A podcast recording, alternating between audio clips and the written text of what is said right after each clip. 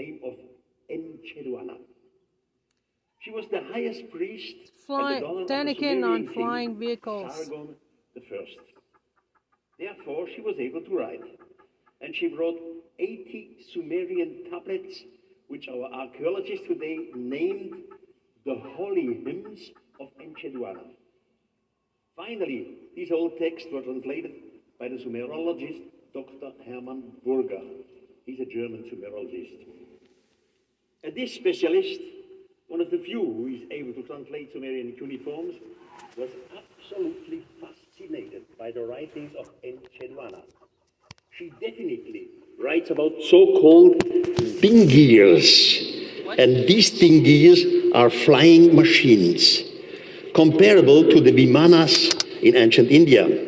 The dingirs are flying chariots in the Ethiopian book, like comparable to the Ethiopian book Kebra Negest, where King Solomon flies around the world, or the spaceship of Ezekiel in the Bible.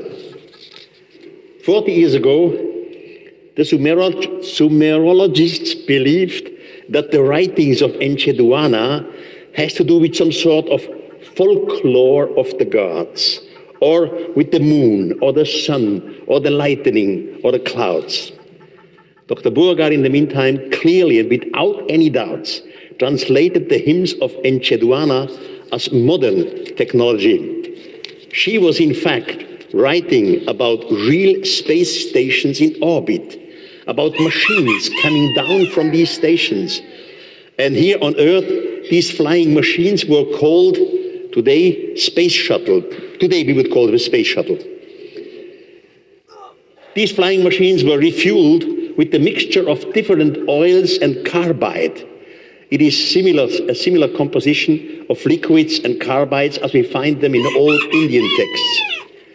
Encheduanna also writes about the terrible noise which these flying machines made, comparable again to Ezekiel in the Bible.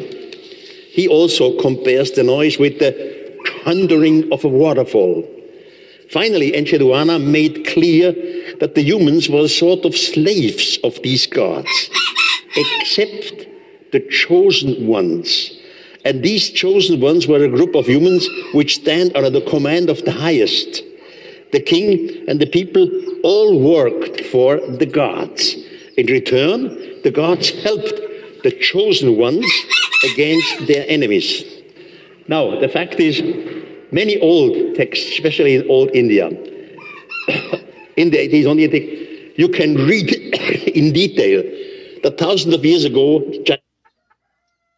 you know, a huge testimony for the Jewish people, and it's fairly well known that in the early steps of gathering the Jews back to Israel, evangelical Christians had a tremendous part. And yet, sometimes they tell me, I support this thing or, or that thing, you know, different kinds of organizations. My challenge to these read in detail that thousands of years ago, gigantic spaceships revolved our planet. The ancient Indians didn't call these objects spaceships. They had no word for spaceships in technology. They called them cities in the firmament or cities on the firmament. One day, smaller vehicles flew down from these cities to the earth. The ancient Indians called these smaller vehicles the Vimanas. One of the humans, his name was Arjuna, was taken up to these cities in the firmament. He learned the language of the extraterrestrials, and he was an eyewitness of a war in the so called heaven. Three cities came together, and two of them were destroyed. For the people on earth, it looked as if ten thousands of shooting stars had fallen down. Der Fluch ist, ich sehe hinter mir, weißt Ah, da. Okay. Now, Arjuna was living up there for a few years. He even learned the language of these extraterrestrials. When he came back, he ob- obviously described what he had been seeing. We made a computer animation out of the text of Arjuna, roughly 5,000 years old. He really describes how he, how he flew up there in a smaller machine. He called the machine, as I said before, Vimanas. he even gives the name of the pilot who brings him up there. The pilot's name was Matali. Arjuna describes when he came up to the sky city, he saw the stars for the first time like brilliant objects. Before, they were all believing that the stars are simply lights set into the sky by some gods. And then he described this uh, war in heaven. A war in heaven? He really describes that these extraterrestrials, they had fight against each other. Some of them wanted to have sex with humans. Other wanted to steal our raw material, gold, diamonds, and so on. That was the reason for a war in heaven. Now, when we see these things, normally we think, come on, this is all fantasy. They simply saw the lightning coming down from the sky. They heard the noise of the thundering, and they believe that this is a war in heaven. But the explanation is not correct because there were discussions between the humans and these extraterrestrials. And there were information, scientific information. In one of these uh, old texts, you can read that the extraterrestrial says to the human, Young man, look out of the window. Do you see this little light out there? You humans call it moon, but the moon, moon has no light by itself. The moon receives its light from the sun. and then he explains the different moon phases. Why is the moon sometimes full and half and disappears, etc.? oh Gott, Schnurritelt, you know, vergessen. It's so, this is scientific information. Also, it is explained in the, in the ancient text that some of the extraterrestrials explain to our human, you see this bright shining light there? You humans, you call it sun. You see all these little lights out there? They are called stars. But the stars are suns like this one. And then he explains him our calendar that the earth is revolving around the sun in 365 days plus leak hours. Hours, not years, uh, not days. So this is scientific information, and that's why the explanation for a natural solution is simply mean the, the lightning, the thundering, the storm is not enough. There would be no explanation. Now, when I was a young man, grew, grew up in Switzerland, they told me when you live correctly, when you uh, kill nobody, you tell no bad stories and so on, you are correct. Finally, when you die, you will go to heaven. Heaven is the place of absolute happiness. In heaven, you are surrounded by angels, archangels. You are near to God. Later, I learned that in our Christian tradition, there was a war in heaven. You remember maybe one day uh, an archangel with the name of Lucifer came to the throne of the Almighty God with his disciple and said, We do not serve you anymore. Then the Almighty God called for the help of the Archangel Michael to throw Lucifer out of heavens. If heaven would have been the place of absolute happiness, there would be no war, no opposition, you have no war, no opposition when you are happy. So you should change the word heaven into the word space. The same thing happened with figures like an angel. We always think angels, they were lovely persons, they were helpful to the humans. No. Many angels, they are called in the Bible fallen angels, had sex with humans. Other killed humans, thousands of it. You can read in the second book of, of the Kings heaven's uh, angels were not angels as we think, spiritual beings. Forget it. Change the word angel into extraterrestrial. Now I have changed only two words. I make heaven into space. I changed angels into extraterrestrials. Do this with ten words, and you change the complete ancient text. It becomes a new meaning. So in the beginning, thousands and thousands of years ago, our ancestors had contact with these extraterrestrials. They could not understand it. They called them the gods.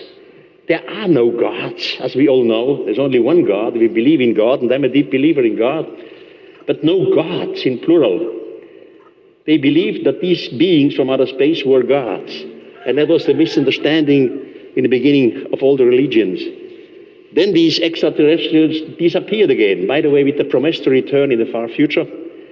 That's another story which I talk about tomorrow.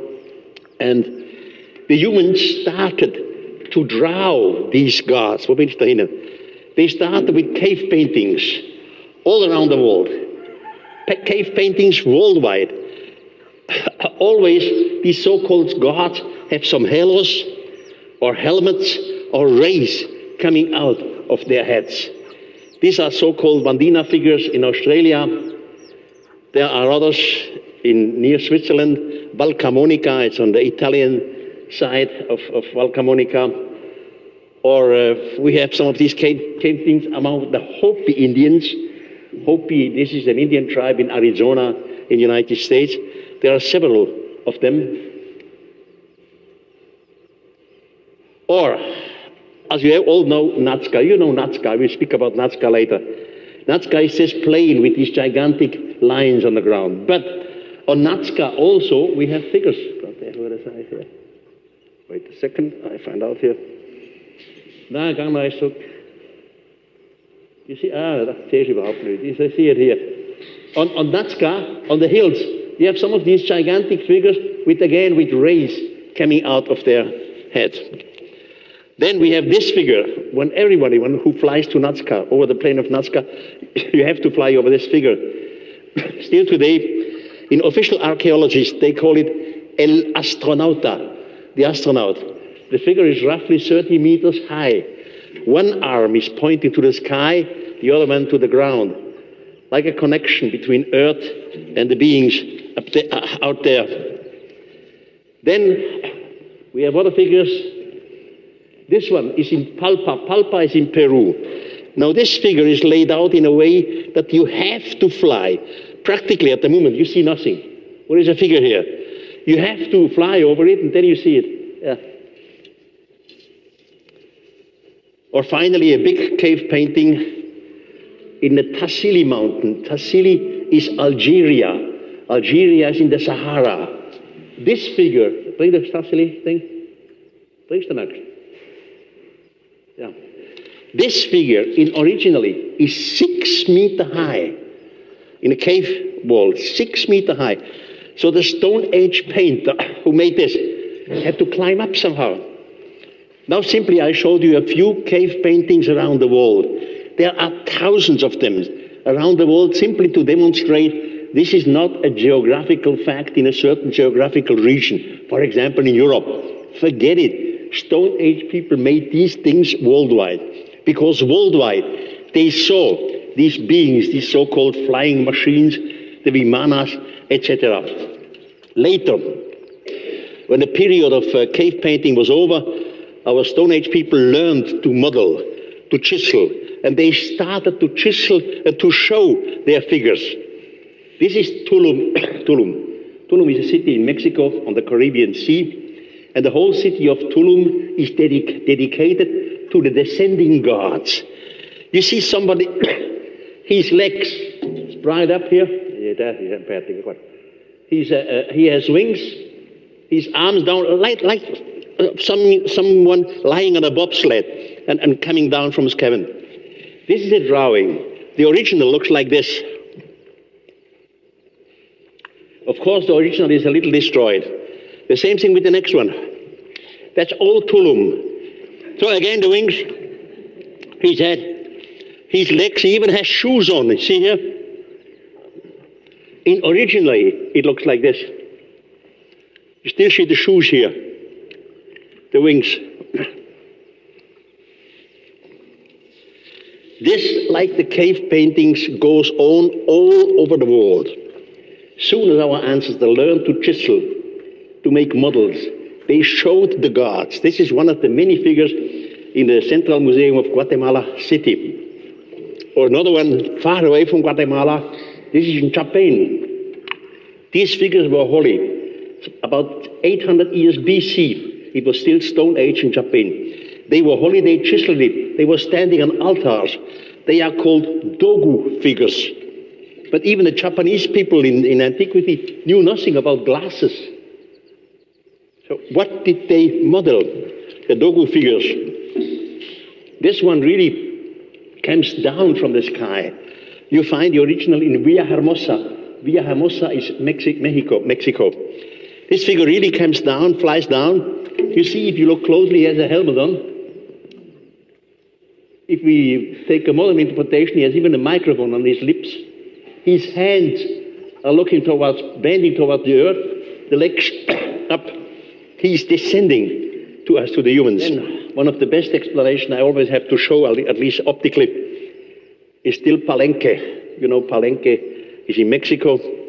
In Mexico, Uh, in, in the city of Palenque are many of these pyramids. That pyramid is called the Temple of Inscription because up there they found 800 inscription. That's why they call it the Temple of Inscription. now, inside, and that was found in 1952, Professor Dr. Ruz inside, up here, he found a little groove. And then they pushed out a stone plate.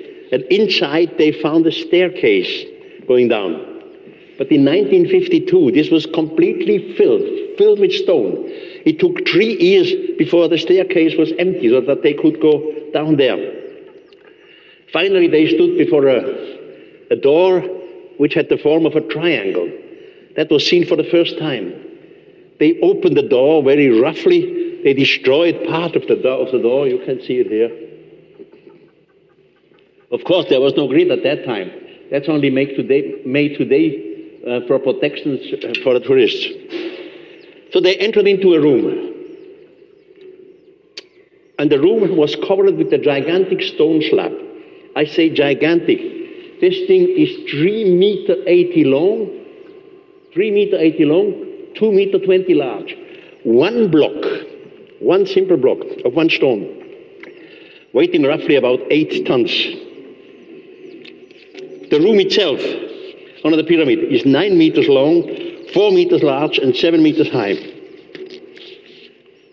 Now, here you clearly see a man sitting on a sort of chair.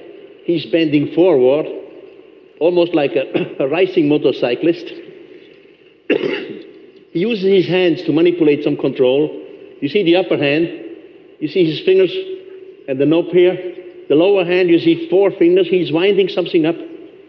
He's sitting on a chair in a sort of capsule. All this around here is a sort of capsule. And outside, at the end of the capsule, you see something like a linking flang, uh, a flame coming out there. This was my interpretation since Chariots of the Gods, since 50 years. Of course, I was immediately accused by the academic community. They said, this is all rubbish. This is all nonsense. This stone simply represents Pakal. Pakal was the second last ruler of the city of Palenque. And they absolutely agree. Agree. It is Pakal. They said Pakal is seated on the open mouth of an earth monster. What I call something like a capsule. Here, they call the open mouth of an earth monster. Then the archaeologists see some sort of tree of life or cross of life. They see a stylized bird. That should be the, the cross of life here. Das ist Quatsch. or his head. They simply see the stylized hairs of the beard of the weatherguard.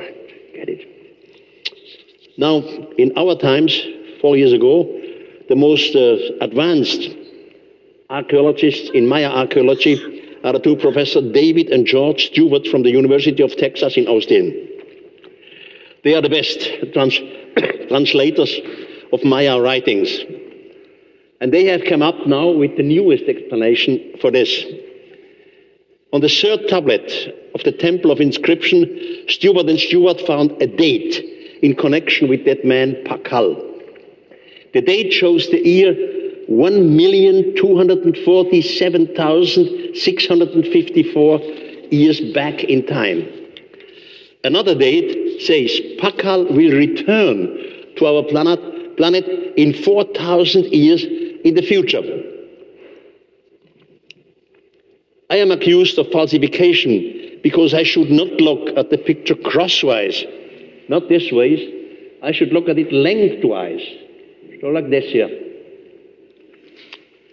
Now, as you know, I'm a man with fantasies, and if I have to look at it lengthwise, This brings me to a connection to the Far East. I show you in the Far East the temple, the temple of Borobudur. Borobudur itself, the temple represents a gigantic stupa. And on the terrace of the temple are hundreds of smaller stupas. These things, who look for us like a bell, are called stupa in Buddhism. The stupa has different meanings.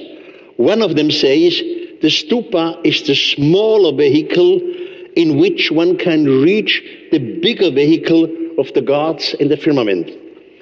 You remember we had vimanas in ancient Indians. The vimanas are the smaller vehicles with which you reach the bigger, the cities in space. We have the smaller vehicle called by Ezekiel, the splendorness of the highest. We have the smaller vehicle in, in old Egypt, the flying sun disk, etc. So this is a smaller vehicle with which you could reach the bigger vehicle in the sky. And that brings me to my fantasy. In there, these, these stupas are not empty. In every stupa, the young Buddha is sitting. What is he doing? He's sitting there. He, he uses his hands symbolically to manipulate some controls. And now look what I made out of it. Palenque, stupa,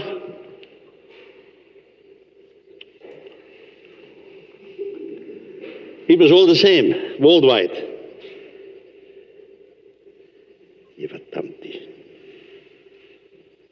All modern explanations, they make sense. It's not nonsense. We just have to have the courage to look at these things with modern eyes, and the nonsense of yesterday makes sense. Until yesterday, we made all our translations in a psychological, religious meaning because we think we have to understand it that way. It has to do with God, with the Almighty. It had nothing to do with God with the Almighty. It had to do with extraterrestrials, with space habitats out there, with smaller vehicles, etc. So we have to learn. It's a process of changing the spirit of time. In Germany, we call it der Zeitgeist. The spirit of time has to change. The meaning today is different, and the meaning today makes sense. Now, just to end this short chapter, there is one point which makes me completely furious. Uh, Natska, Nazca is a, a plain 500 kilometers south of Lima, the capital of Peru. It's all desert. When you fly over Nazca, first you see nothing. It's all just desert with little red stones and brown sand. When you fly a little higher, you see some figures showing out of the desert figures of fishes, monkeys, spiders, fishes, but of such overdimensional size that you can see them only from the air. Then you fly higher again, and of a sudden you see gigantic lines looking like airstrips. I never said in none of my books that this is an airport.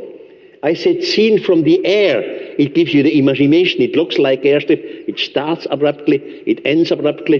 The biggest of these lines is at 3.8 kilometers long. Then, so we have the figures, we have the lines, airstrip looking lines, and then we have small lines. Very small lines, I mean, about one meter large. But the largest, the longest of it is 23 kilometers long. Going over hills, lands, and mountains, 23 kilometers. So, what nerves me? Practically every two years on television, I see so called documentaries about Nazca. Serious people, mostly scientists, archaeologists, they are crossing over the plain of Nazca with their shoes, they are scratching away the surface of these uh, red stones, and then a bright shining surface appears, which is absolutely normal. And I have nothing against it. And by doing so, you can make these lines, you can make these figures. Why not? But they never say or show the truth. I will show you now a few pictures of Nazca, which you never saw in any TV documentary. For the scientists, they do not exist. What all have I been reading in the past years about Nazca? It was suggested in the scientific textbook that Nazca was an astronomical calendar. The next one said, no, it is a cult for the water gods. Another said it is a cult for the mountain gods. It is a cult for agriculture. My goodness, agriculture. There was never agriculture here. It's all too dry. One suggested it is a pre-Inca sport place, something like a, a pre-Inca Olympics. Others said it's all just Fata Morgana. Or a start place, place for hot air balloons. One said, no, these are acre, acre plots. Forget it. Boundary markers, procession streets, maps. Machst du wieder da? Look at this picture carefully. This, by the way, is the normal road. Oh, that thing is not working. It's the normal road here, the so-called Panamericana. Now you see these lines. Now you see some lines under these lines. If this would have been produced by scratching away with the shoes, the, the, the little stones, then you would have scratched away the lines under it also. They simply tell us scientific rubbish, which is a shame. Or here, you see many lines from different sides come together to one point. We have no idea why, what all this is. Take this picture into your brain for eternity because you never see it, neither in scientific books nor in the so called scientific documentaries on TV. This is Nazca, original Nazca. I have 5,000 pictures of it in my archive. I was flying over Nazca for, for three weeks every early morning at every evening when the sunlight was still there. Now, this here, look. They demonstrate you in the documentation, you just scratch away with your shoes the little stones, so you make the designs. Now you see that line. And you see under the line, under the line here, you see zigzags. They, they simply show through the, through the large line here. If this here, this, would be the product of scratching away, then you would have scratched away the zigzag lines under it also. That's something completely different than what the scientific community believes. But no modern tests with modern equipment, measurements, have ever been made because they think it's nonsense anyhow. And what do they never say? This here is laid out on a mountain here. The whole top of the mountain is cut off. This is a normal mountain. The mountain comes from both sides to the top of the mountain. This not here. Here, the top of the mountain has been cut off, and you see the zigzag lines beneath it. But you never see these things on television. What kind of science is this? That's what I ask myself. Now, we have a problem with extraterrestrials. As Nick Pope said before, we have no proof. We don't want extraterrestrials. Why do we have a problem? it's because of our education. Generally spoken, there are two types of humans on this planet. One sort of humans is religious, it doesn't matter what sort of religion. The other sort of humans are scientific. The religious group have been told that God made everything. He makes the universe, the stars, the plants, the trees, the animals, but as crown of creation, God made us humans. In a scientific community, we know that's all just evolution evolution, mutation, selection, but we are the top of evolution. Have you, ladies and gentlemen, ever remarked that in both cases, religiously crown of creation, scientifically top of evolution, in both cases, we are the greatest? Something like humans does not exist anymore. We have a psychological problem. We don't want to have extraterrestrials. If we accept they, their existence, we are not the greatest anymore. That's what we have to change. And we are full in the process of changing. The spirit of time will change. You know, every normal human wants to be reasonable, he wants to be serious. Normally, a scientist or a journalist is a reasonable and serious personality. And they are not liars, as sometimes it's told in, in conspiracy uh, talks. No. The journalists and the scientists I know are brilliant men, but they want to be serious. But UFOs or things like this, seems to them to be not serious. They want to be reasonable, not to be ridiculed. But UFO things seems to them to be not serious, not, not uh, understandable. That's why don't they talk about it? And they never appears in big newspapers.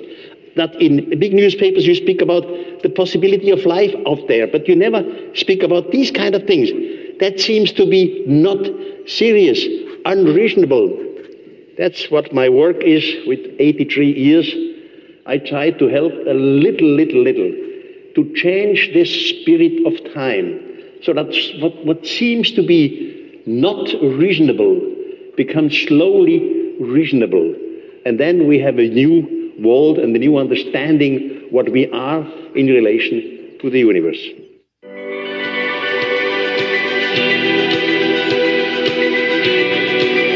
Common people around the world are doing the uncommon.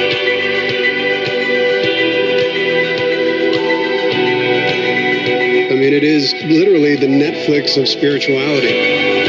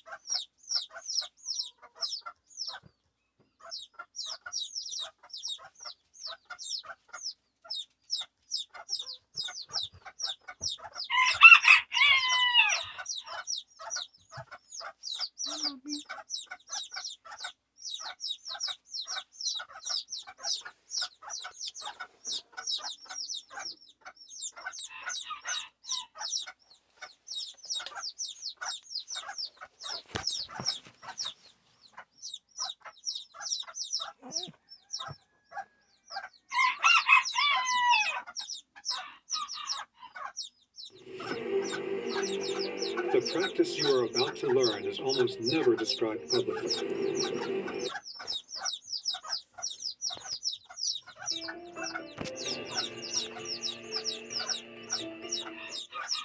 is a very special weekend. Please give it up for Mr. Eric Von Däniken. Eric, Thank you. You are the greatest. Thank you for your introduction. Perfect. Okay. So, okay. Good afternoon, ladies and gentlemen. Däniken. You know, I'm from Switzerland. Uh, my English is not the best. I still have a heavy German accent, but I hope you will understand me. So, it's a long, long time ago. No one knows how long, but at least 6,000 years. And then a gigantic spaceship surrounded our planet. How do we know this? We know it first from old Indian texts. There are many, many old Indian texts which are at least 6,000 years old. And there, in the fifth book of the Mahabharata, with the name Mausala Purva, there you can read that of a sudden, three cities, they call it cities, not spaceships, because they had no word for spaceships. Three cities surrounded our planet Earth. The people who are watching these cities in the firmament, they were talking about them. And of a sudden, from these three cities, smaller vehicles descended to our planet. The old Indians called these smaller vehicles vimanas. There were different types of vimanas, not only one shape. It's like today we have different types of aircrafts. A helicopter doesn't look the same thing like as a jumbo jet, or a propellant aircraft is not the same thing as a jet airliner. So there were different types of vimanas. Now, and out of these smaller vehicles, we would call them today space shuttle. All of a sudden, so-called gods came out. So-called gods. We all know that there are no gods. There is only one God. But our ancestors, in Stone Age people, they could not understand what was going on, so they believed that these visitors are some gods. The word gods is a misunderstanding. They were never gods. They simply called the extraterrestrial gods. So these so-called gods came out. They looked around the planet and they chose a few of the young men to teach them. One of the young men, his name was Arjuna, and Arjuna was brought up up to the sky. He learned the language of the extraterrestrials. They taught him in writing, and later they brought him back to the planet Earth. And here, of course, the people ask him, Arjuna, where have you been? What have you seen? And Arjuna was writing down his experiences with the so-called gods. He said, he was up there in this city over the planet. And as higher he came, he saw a lot, a lot of smaller cities up there. Some of them were composited, they looked like different bulls, one bull next to the other bull. That's what the eyewitness Arjuna said 6,000 years ago. He himself was brought up with an object called the Vimana. As I said before, the Vimanas were a smaller object. Arjuna even knows the name of his pilot who brought him up there. His pilot's name was Matali. They brought him up there. He saw gigantic cities. He called them cities because in his time he had no word for spaceship, neither for mother spaceship. He was taught up there. He learned the language of these extraterrestrials. And then he realized that, they, that these extraterrestrials, they had fights discrepancies among them each other or, or other. Some of these extraterrestrials, they wanted to have sex with humans on the planet. Others didn't say, no, that's forbidden. We cannot do this. Some of them want to steal our raw material. Others said, no, we are not allowed to do this. So there was a fight in heaven, a war in heaven, described by Arjuna in the fifth book of the Mahabharata in the Mausala Purva. Two of these cities were destroyed and from the earthlings, it looks as if 10,000 of little stones are falling down from the sky. Now, when we hear such a story, 6,000 years old, our first reaction is this is all fantasy. That's all dreams. A war in the sky, a war in heaven, that's rubbish. They simply had dreams. But it's not the dream.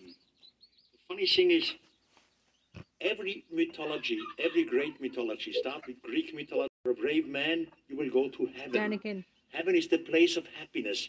In heaven, you are assembled with God and the angels. And later, I learned as an adult, there was a fight, a war in heaven. Don't you remember? Of a sudden, an archangel with the name of Lucifer comes to the throne of the Almighty God and said, We don't serve you anymore. And then the archangel Michael came to destroy Lucifer and his disciples. If heaven would have been the place of absolute happiness, then a war in heaven is impossible. Then you are happy. Then you have no opposition, nothing.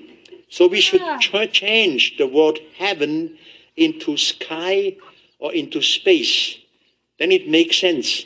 The same situation we have with the word like angels. We are taught that angels are the good ones. You know, angels, they are represented in, in Stone Age uh, cave paintings with helmets, halos. We make designs, they have wings. They were the nice guys, the angels. But in reality, some of these angels were a catastrophe. They killed and destroyed thousands and thousands of people directly from the air. Here, for example, this is in Egypt. This is the temple called Edfu. And on this wall of the Edfu temple, ik denk dat is echt überhaupt niet. This wall of the Edfu temple is described how a god, his name was Horhut, came down and helped the Pharaoh. The Pharaoh said, Please, I need your help because I'm surrounded by enemies. Now, this god with the name of Horhut destroyed all the enemies of the Pharaoh from the air. Now, this is in Egypt. But the same story we read in the Bible. Just take the second book of the Kings. Ah. For example, this is one of the warriors who called the god Ahura Mazda from Persia. The same story we have in the Bible. Just read, for example, the second book of the Kings, chapter 19, verse 35. And there it says, and the angel came down from heaven and killed 185,000 Assyrians. On the next morning, there were only dead bodies on the ground. I'm going to say something a little bit controversial. Show me your morning routine, and I'll show you your future. That's right. I believe the way you start your day has a direct impact on the success of your business, your finances, your relationships. Next morning, there were only dead bodies on the ground. An angel from heaven killed 185,000 Assyrians. We have to change the word angel into the word extraterrestrial. Now I changed two words. I changed heaven into space. I changed angels into extraterrestrials. Now, we just have to change 10 keywords in the ancient texts, and I changed the whole context of the old text. And it's time we do this. We really have to do this. So, we have these inscriptions of so called angels, but the ancients were extraterrestrials. And one of the very clear descriptions, which you easily can control, and which was part of Chariots of the Gods, which I wrote more than 50 years ago, comes from the Bible. Remember the story in the Bible of concerning the prophet Ezekiel? Ezekiel, we find him at the end of the Bible, the end of the Old Testament.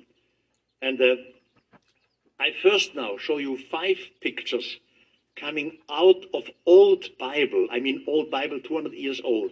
Simply to give an impression what our forefather had in mind when they read the text of Ezekiel.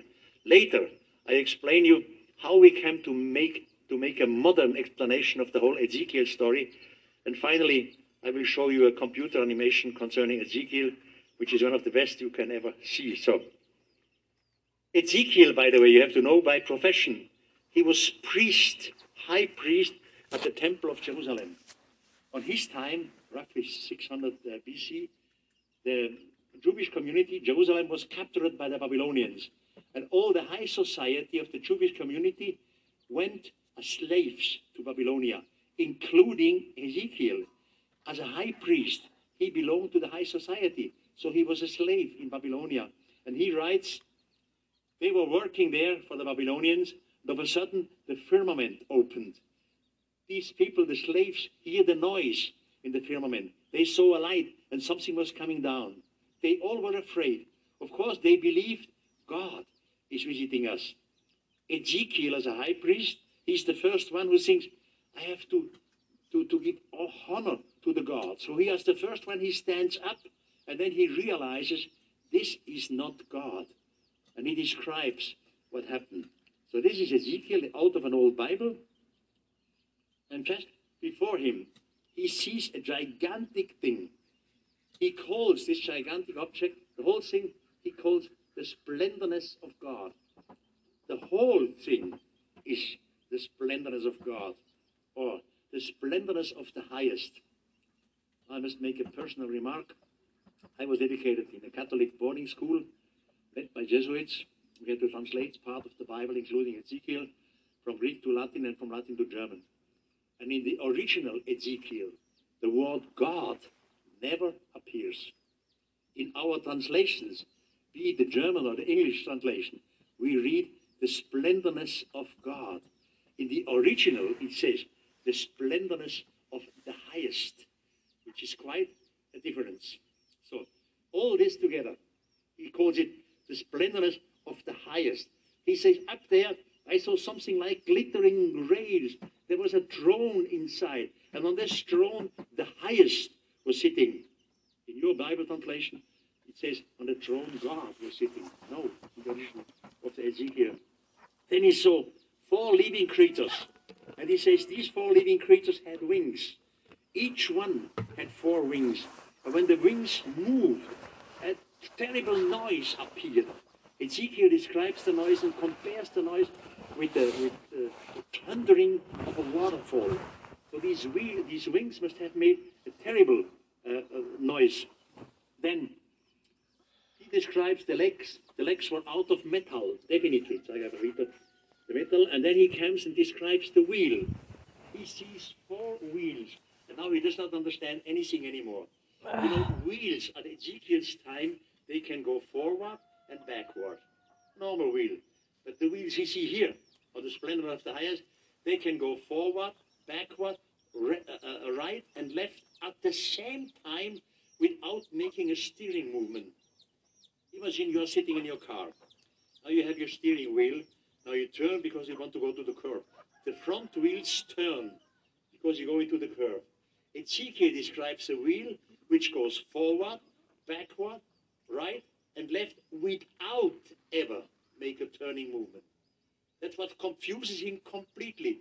He describes this wheel four times. People all over the world love astrology. It's one of our oldest sciences, but to me, it's not just a science. Astrology is all. And then finally the legs, the body, and all the details. So this you all can read in the Bible, in the book of Ezekiel. I just have a key words. Roughly 35 years ago, I had a secret speech here in the United States, in Huntsville, at NASA, you know, the Space Administration. Secret because we both, both parties, NASA and I, we agreed not to go to public. NASA did not public that Erich von Däniken was there, and I did not public that I was at NASA. All the main rocket people, professors, engineers were there. Including Wernher von Braun, etc. After my speech at NASA, we had a dinner, and then Mr. Joe Blumrich came to me. Blumrich was at that time the head of construction department at NASA. He was coming originally from Austria, so he speaks German and English fluently.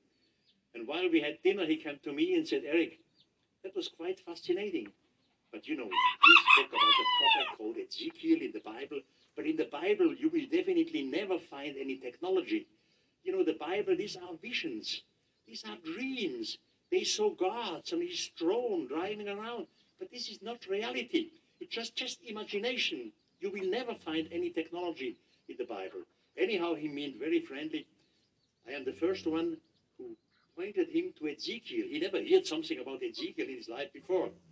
And he told me, now I want to read the Bible. Soon in the next weeks, when I have time, I want to read this Ezekiel personally. And he did.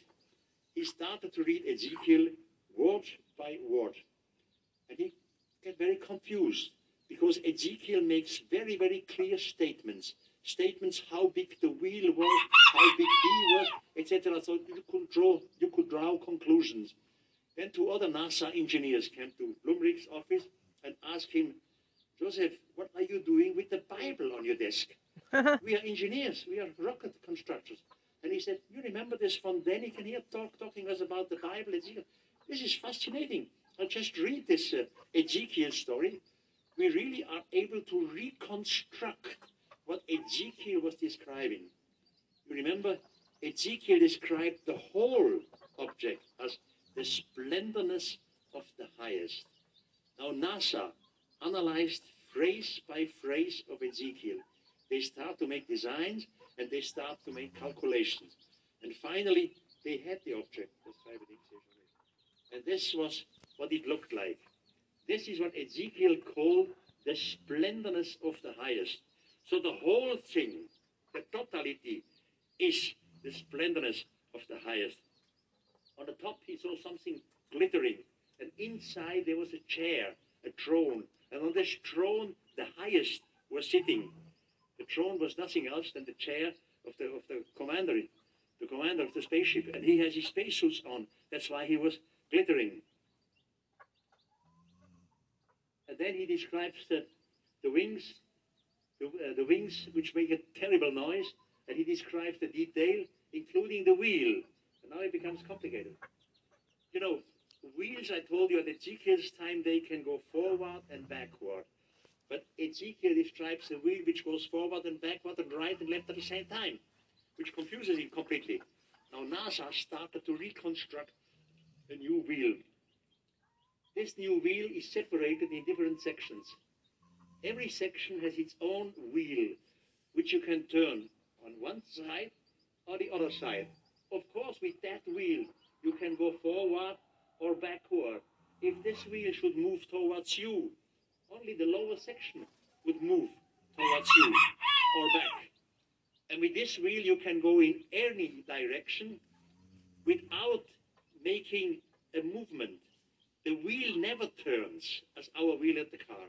In every direction, right on the angel, you can move with this. By the way, NASA received an international patent for that wheel. I think that's very funny. We have a patent on the wheel. Uh, it, it, it's at the moment uh, they use it on, on Mars on the Mars robot, but the but the original idea comes from Ezekiel. Now, when you read Ezekiel, you will realize that Ezekiel describes the splendors of the highest, this object, from chapter 1 to 40. And in chapter 41, something different happened. He says, the splendors of the highest arrived again. That means a second time. This space shuttle was descending a second time to Ezekiel. At this time, Ezekiel writes, the hand of the highest took me on my chest and put me on the chair. In my modern interpretation, simply he was taken up to the co-pilot's seat. Then the splendor of the highest goes up. Ezekiel feels the gravity on his chest. He said, and the hand of the highest pressed upon my chest. But he has no idea where they go.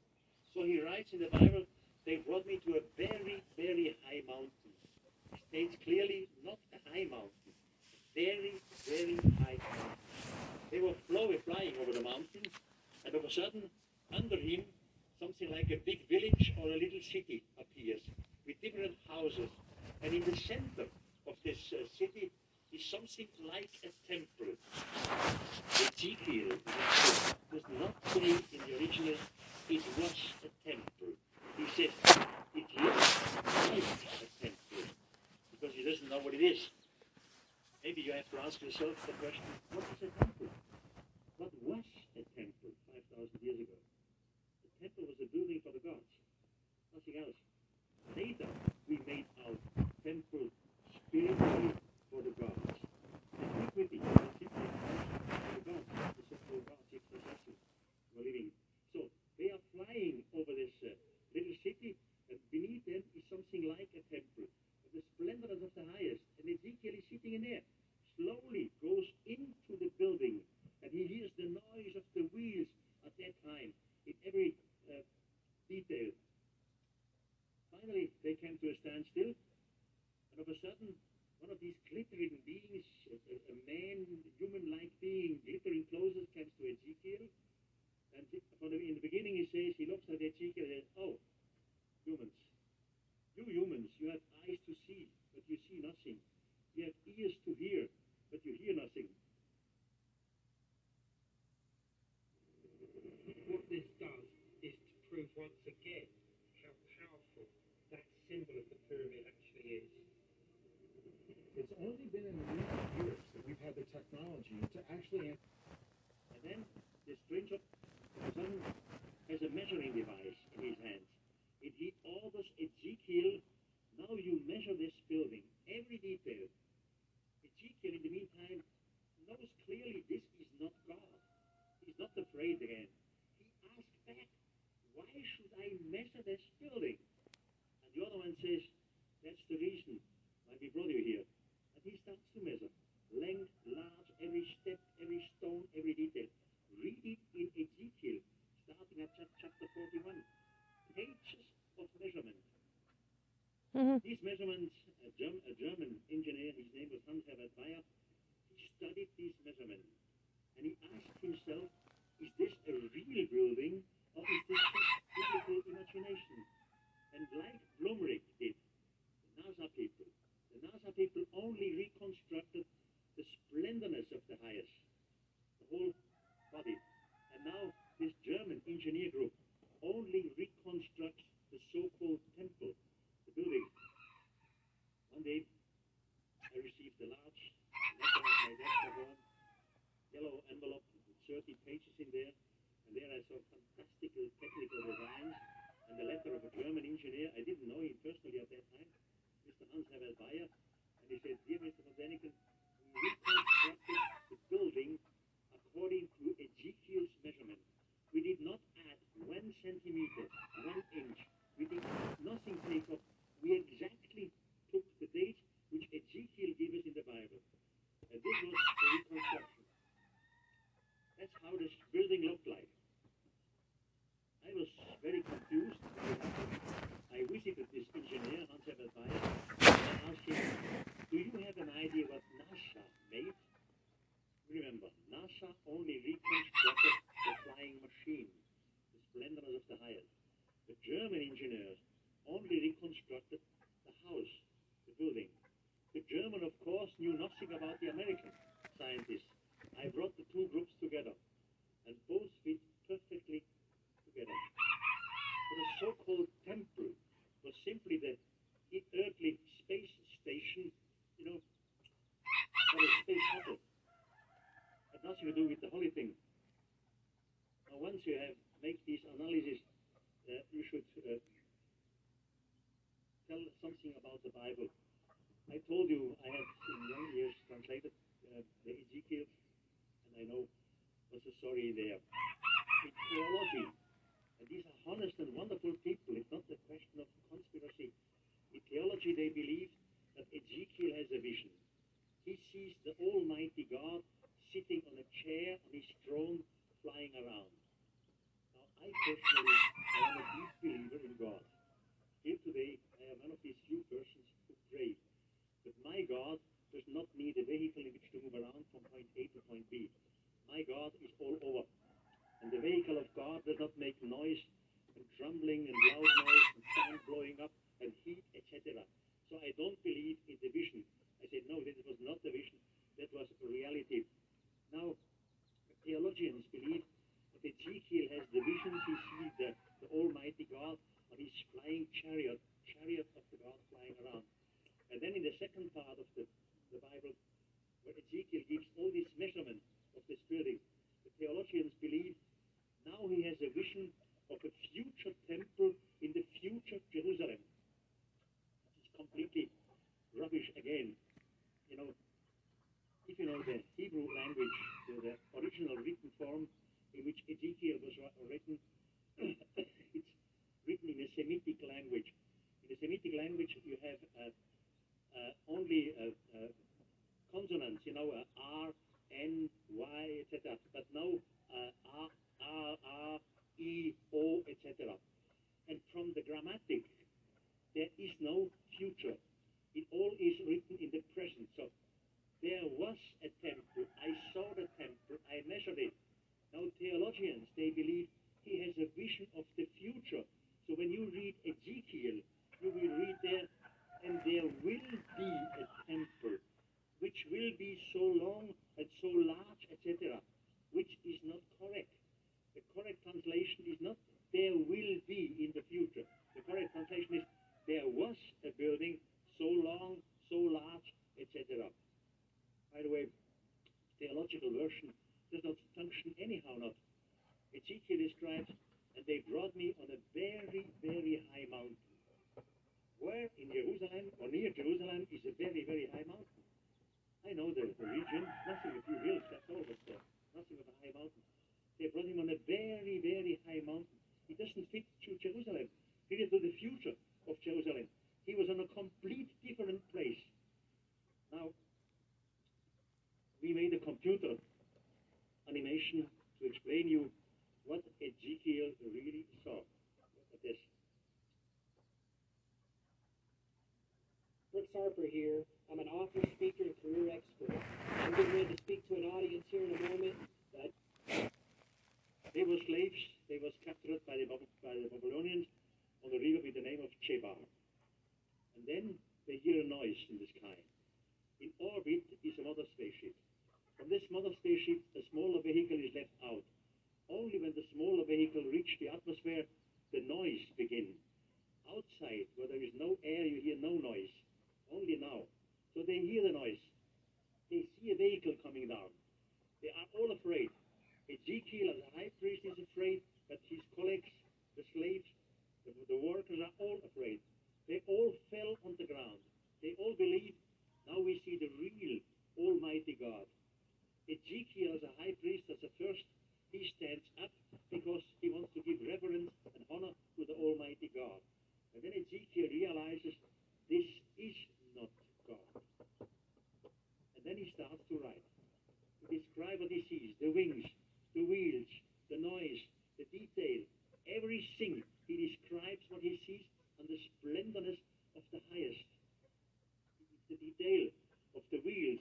He realized that the wheels can go in four, in um, all four their directions without making a steering movement. He writes it down four times. Then he was taken himself up. They put him on the, on the, on the chair of the co-pilot. They fly away. And Ezekiel feels when they start the pressure. He says, and the hand of the highest pressed upon my chest. He doesn't know where they go. That's why he writes, they brought me on a very, very high mountain. He doesn't know the name of the mountain, but definitely it was not Jerusalem. Neither Jerusalem at his time nor in the future. Up there, he sees something like a small city, and in the center of it, something like a temple, a building of the gods. He's sitting in the splendor of the highest himself. I assume his co-pilot would have calmed him down and said, don't be afraid, human, don't be afraid. Just remark, write everything down what you realize here, because you have to write it down for your future generations. So Ezekiel writes what he sees. The splendors of the highest came to a standstill over this building, the so-called temple. Slowly, slowly, they sunk into the building. At that occasion, Ezekiel writes, and the noise of the wheels were at that time double as loud as before in the desert, because now he hears the echo. The echo comes, back from the walls. The noise is double as loud. Finally, the splendors of the highest came to a standstill. Ezekiel can stand out, and then some of these extraterrestrial arrive in his glittering clothes. When he sees Ezekiel, he simply said, Oh, come on, humans. You humans have eyes to see, but you see nothing. You have ears to hear, but you hear nothing. And then, of a sudden, he has a measuring device, and he orders Ezekiel to measure the whole temple. And Ezekiel does measure the temple. Ezekiel has the courage to ask back, why? Why should I measure this temple? And the other says, that's the reason why we brought you here. Then the Ezekiel book stops. The Ezekiel book in the Bible stops abruptly. It has no, no final. We don't have the whole Ezekiel text. So why should a group of extraterrestrials take from a group of humans, a group of slaves, the leader, Ezekiel? Why should they bring him to their space station on a high mountain? Why should they ask him, you have to make, to, make measurements? Why? What's all the, the, the purpose of all this? At Ezekiel's time, they all believed this is the real God, the God of the universe. Ezekiel himself is a high priest. They captured his high priest. They brought him away. Maybe for a few hours, maybe for a day, what do we know? And then they brought him back to his people. Now his people, his friends, his colleagues are asking Ezekiel, you are back here, wonderful. Are you in good health? Have you been hungry, thirsty? Have you had pain, something? But Ezekiel is very happy. He says, No, no, I was on a very, very high mountain. I was flying there. There was a temple. I had to measure the temple. Here are the measurement, uh, the measurement dates. Because his society believes that all this has to do with the real God, the omnipotent God. And Ezekiel himself is a hybrid. His measurement dates and his report is not thrown away to ashes. They keep it into the holy books. They believe it has to do with God, the real God. The extraterrestrials knew exactly this primitive society will grow up, will develop a technological evolution. Three or four thousand years later, the holy texts are still here. Normal texts, they disappear, but not the holy books. The holy books are translated into many languages, as we have it with the Bible and Ezekiel. So the, the, the future society, maybe 3,000, 4,000 years later, they will read this text of Ezekiel. The future society are still strong believers, not low believers in God, in, so little gods which does not exist. They will realize, hi, this is a technological description, wheels which can go in every direction, uh, of metal, the, the splendorness, the, the wings which makes noise. They will realize this is technology which somebody described thousands of years in the past. And now the humans will start to ask questions. They will ask questions maybe, did we have a higher society before, a higher technological, technological advanced society? Or was this a visit from outer space? And if it was a visit from outer space, where is the proof? Have these extraterrestrials just disappear without leaving something? That's exactly what they wanted. Because of a Ezekiel, and not only of a Ezekiel, in Old Indian we have Achuda, the one who was taken away too. And in other texts, they want that the future societies stubborn of, of, over these texts. They have to read these texts. They have to, hey, come on, something is wrong with our past. And that's exactly what we have today. Because of Ezekiel, because of these old texts, we have this new question with question marks. That's what they wanted. They wanted to bring us to the question, what is the proof? What is the time capsule? What is the what something these so-called gods left behind it? Another story which I just come very short with is Enoch. Enoch in the Bible, in the Old Testament, you just read two phrases about him. All what you read, Enoch was the seventh patriarch before the great flood. The seventh patriarch, the first was Adam, the second was his son Seth, etc. Enoch was the seventh before the great flood. And the Bible said Enoch was the first human who disappeared in a flying chariot from the earth. So the Jewish community and the Christian community believes that Enoch disappeared with God, but one day he has to return with his body to die here on this planet. So in the Bible, you have only two phrases about Enoch. So where does this book of Enoch comes from? 180 years ago, a British uh, uh, explorer, a British explorer, came to Ethiopia. He was also looking for God 180 years ago. And he went into a convent and he learned the language of the Ethiopian at that time. And once he knew the language, he went to the old library of the convent, and in the library he found a book, the book of Enoch. He knew the word Enoch from the Bible, but now a book of Enoch. So he translated the book of Enoch from old Ethiopian first into English, later from English into German. Now, I can only show you a German version. You know, these are very thick, thick volumes. The Apocryphon of des Alten Testamentes uh, by Professor Dr. Emil Kau translated. And in there we find 126 pages about the book of Enoch. What is so fascinating about Enoch? He writes in the first person, I version, eyewitness. Not in the second person, not I heard, they told me. No. He says what happened to him. He describes that uh, he was 12 years old. The whole uh, village wanted to go to sleep. Then they hear the noise in the sky. They saw a light in the sky. And they all were afraid and ran away, except he. Said, I was standing there.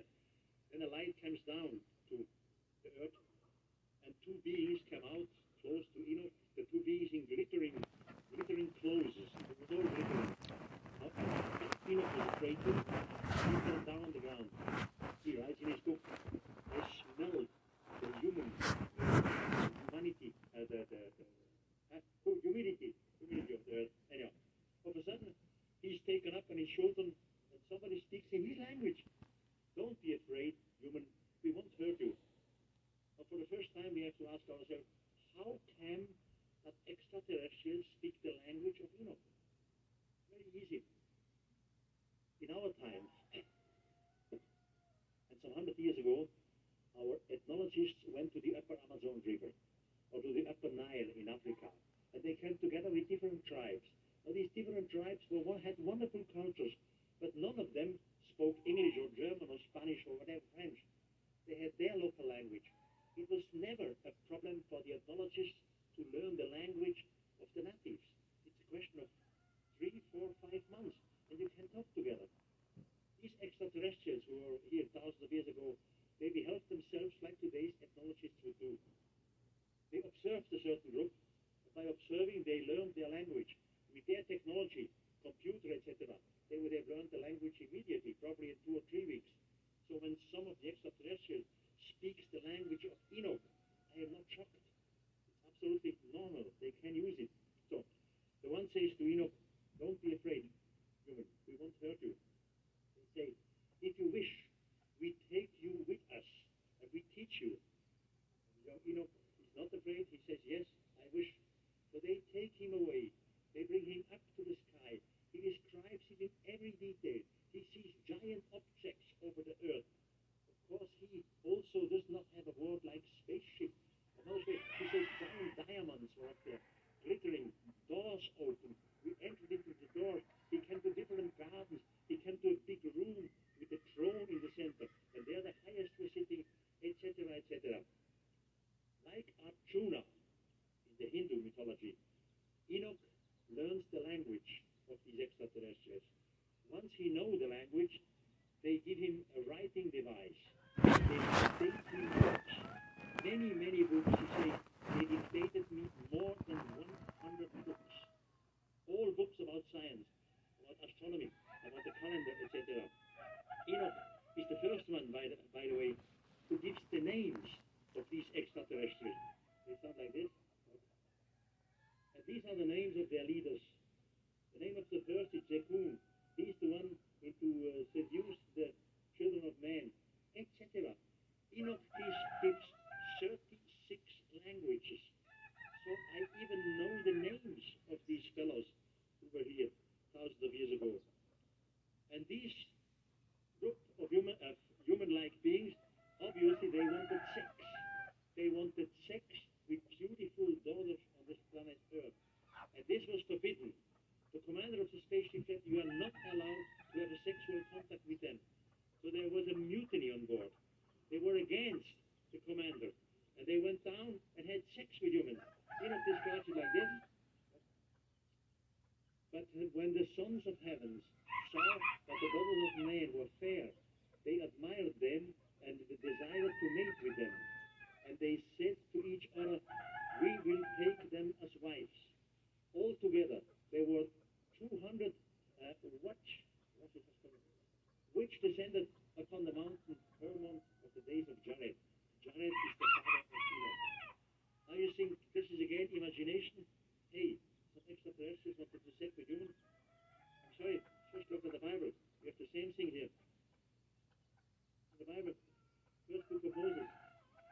When the humans began to multiply and have daughters, the sons of the gods, in some translation you can read, the fallen angels, saw that they were fair and they took them to wives. Not only Enoch, the same thing in Hindu mythology, there was sex between the extraterrestrials and the humans. Why should they have the same body, the same sexual apparatus as we? I'll come back to this at the end of my speech. So Enoch describes what happened. They dictate him all kind of things. One example, I always hear from the critics and the skeptics, come on, Erich, Enoch, the book of Enoch, this is all a dream. He had a dream. That's all. No. Enoch describes, and my leader said to me, Human, look out of the window.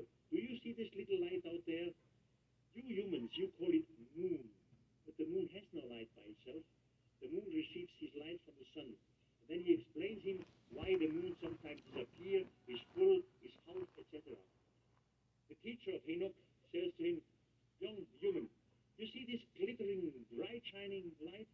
You humans, you call it the sun. You see the other little lights here in the sky, in the nighty sky? You call it stars. Each star is a sun like your sun. And he explains how planetary systems function. He explains that around our planet, different our, our sun, different planets turn, eh, including the Earth, in 365 days, plus uh, leak hours, not leak year, leak hours. So very bizarre. These are astronomical details. This is scientific details. You cannot dream that. A human in Stone Age before the Great Flood. He was teach. They also teach him in astronomy. They teach him in calendar. They teach him in engineering, in all kind of things. And he writes, all this I handed down to my son Methuselah with the order, do you, my son Methuselah, keep all this. Keep it for the human generations after the great flood. They told him that the gigantic great flood will come. You remember the great flood? Every, everybody remembers that.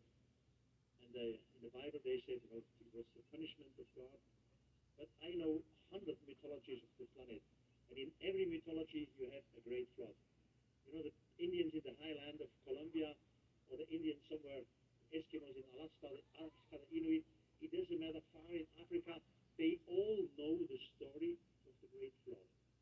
And you remember, it was always a so-called God who descended, who warned the group of the human, who warned them in advance a gigantic flood would come. None of these gods was an omnipotent God. Could not like a miracle this here, here you have a ship.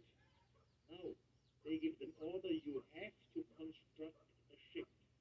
To construct the ship means falling trees, measurement, building. To construct a ship is technology. To construct a ship, this takes at least one year, if not more than one year. So all these so-called gods, they knew at least one year ahead that the gigantic flood was coming. Not like just us, weather, weather forecast, or in two, two weeks it will rain. Forget it. It was planned long before. Otherwise, they could not build a ship. Technology, they knew it exactly. So they did it, and they survived it. And then all our forefathers, prehistoric time, everything was destroyed by the flood. They wanted to reprint, to show their coming generations how the gods look like. Very brief. This is near Switzerland, in the border to Italia. It's called Val Camonica. This here is in your country, Arizona, at the Hopi territory. Peru. This gigantic figure here is 29 meters high. One arm pointed to the sky, the other pointed to the ground. 29 meters high, flying on the, the way to Nazca, direct before the plain of Nazca. In, in archaeology, they call it the Great Martian God. All these so-called gods, here you cannot see nothing because it's near the city of Ica. Ica is in Peru. This figure points directly to the sky. It looks like this. You cannot see it from the ground. You have to fly. Otherwise, you have no chance to see it. The Sahara Desert, Africa. It's far away from South America, from Nazca. Far away from the Hopi Indians in your country. Look at this. The origin of the figure is six meters high. 6,000 years old. This continues all over the world. This is in Australia. The so-called gods were always represented with helmets, with halos, with rays around their heads. Now, this again, Australia. You all realize that between Australia, between North America, Hopi territory, between South America, Nazca, Peru, between the Sahara Desert, are thousands and thousands of kilometers. There are oceans, and in our prehistoric time, our forefathers had no contact together. You could not just book a fly over there to Las Vegas.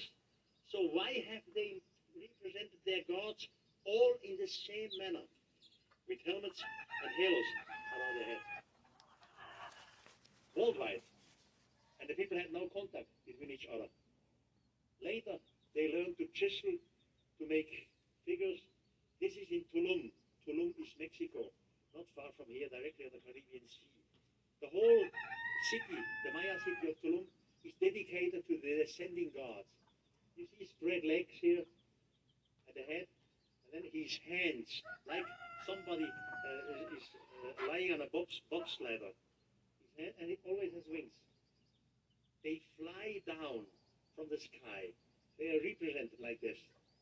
The whole city of Tulum is dedicated to the descending gods. In Maya. Then worldwide, what we had in, in cave paintings before, later when they learned to make figures, to chisel, to paint, they represented their gods. This is in the Museum of Guatemala City. But the world is full of these things. This is in Japan. Now Guatemala, today's Guatemala had nothing to do with Japan. This is prehistoric Japan. They call it Dogu figures. The prehistoric Japanese people believed that this is one of the gods. But also in prehistoric times, the Japanese know nothing about glasses. Here. So have they copied? Why have they represented the gods worldwide in the same way? This one here, the sense, you know, he has a helmet on. Hands are bending down, his feet upward. This is this you find in La Venta. La Venta is near the city of Villahermosa in Mexico. He descends to the humans. In your country, the Hopi Indians in Arizona. Just go to the Hopi Indians and go to a souvenir shop there. You find some of these pictures and some of these figures. They are called Kachina figures. Then you ask the Hopi literature, the book of the Hopi, which is a scientific literature, what is the Kachinas? What they mean with Kachinas? The Kachinas were the spiritual teachers from heaven who descended to the forefathers of the Hopi. They teach them in astronomy in different belongings. And the Hopi today still, the Hopi still today make these figures, the Kachina figures. You can buy them in souvenir shops. Kachina pictures. Simply do not forget that these gods were there, our teachers some thousands of years ago, and they promised to return in the future. So we should not forget the visit of the gods long time ago, because they will return, so that we are not afraid. Now this is today's North America, here in your country. Now take 12,000 kilometers away from here, down to South America. Same thing with an Indian tribe called the Kayapo. The Kayapo live on the upper Amazon River. Every year they have a festivity. On this festivity, their uh, shaman dresses in a straw garment, completely covered He has no openings for eyes, mouth, nose, nothing. And they dance around this straw man. You will just see him. And they sing the story long, long time ago for their forefathers. All of a sudden there was a noise in the sky. And the being descended, a big being. They were all afraid. Finally they realized he did not harm them. They came down out of the village. Now you see the man coming here. in this corner. If you're inspired to advance your career, we invite you to learn online at Purdue University Global. Within four days, the strangers learned the language of the native. And he told them his name was Bepe Kororosh. Bepe Kororosh means I come from the firmament. He teach them in several belongings, as the other cases, in astronomy, in agriculture. He teach them in some forms of wisdom, how it was easier to, to, to make chasings, etc. And before he left, he promised in the far future he will return again. And in order not to forget his visit, they represent every year this heavenly teacher in the form of a straw garment, straw man, with no opening for mouth or ears, etc. He was a teacher from the sky. Now, if we have such a thing only in North America, the hope is no, it's worldwide. So, what do we need more about all these things? They were here, and we have the reports practically in every culture. I don't understand why this is so complicated to understand it. Why our scientific community, especially our archaeologists, ethnologists, they are so blind. They cannot see it, or they don't know it. I love discussions with skeptics. It's wonderful because they lose anyhow. Anyhow, it doesn't matter. But I love the discussions, and when we respect each other, when we are not lying and bluffing, a discussion honestly, after two hours, they always confess to me, Erich, we didn't know that. We never hear about these books. We never hear the word of Enoch or Ezekiel or anything. We don't know it. How does we know it? It all fits together. The cave paintings, the figures, the old writings, and all these things here.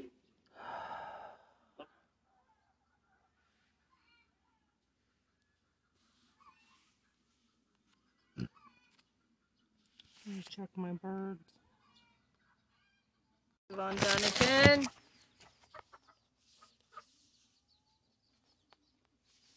Full episode The Gods Were Astronauts.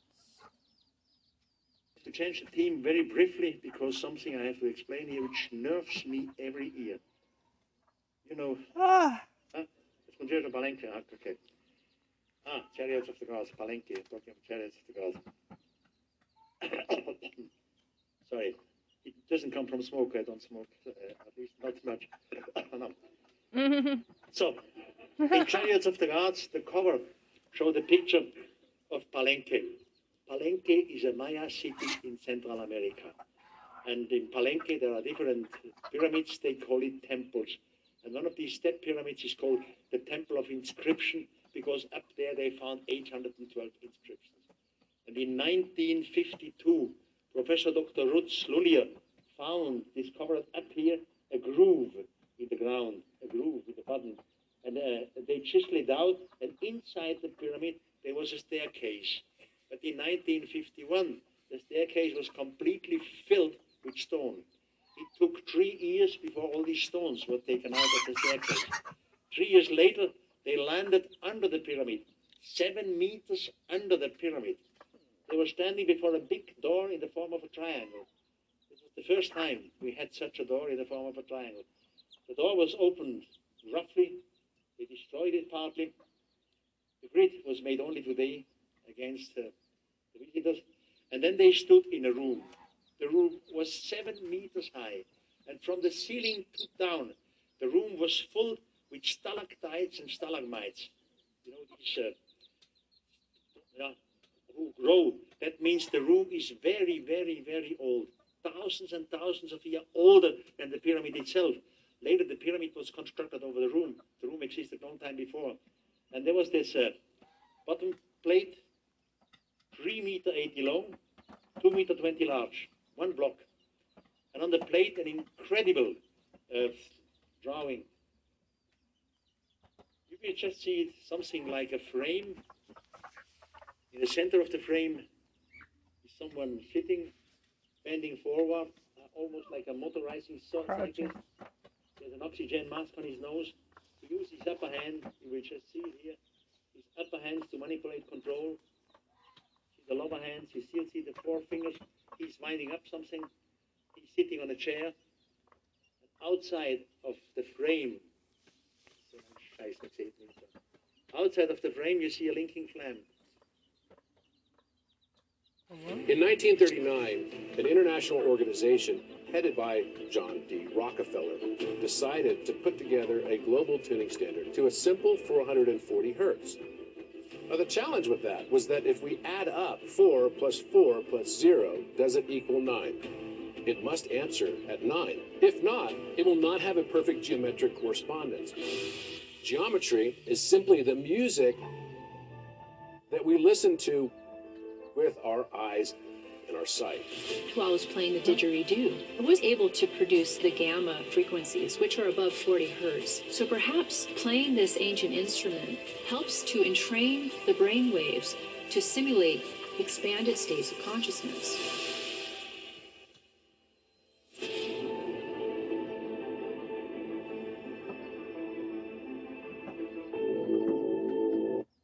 Now, this was found in 1952. Of course, archaeology had immediately their explanation, archaeological explanation. They said it represents Pakal. Pakal was the second last uh, ruler of the city of Palenque. And Pakal is sitting in the open mouth of a mythological monster. You see what?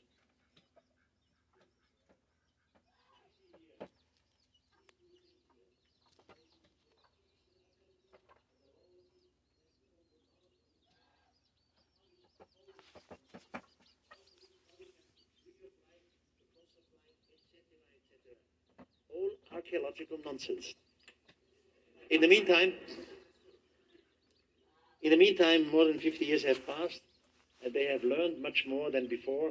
There is a writing all around, and in the meantime, Professor Dr. Stuart and Stuart is the father and the son. Stuart, both brilliant American archaeologists, Maya specialists.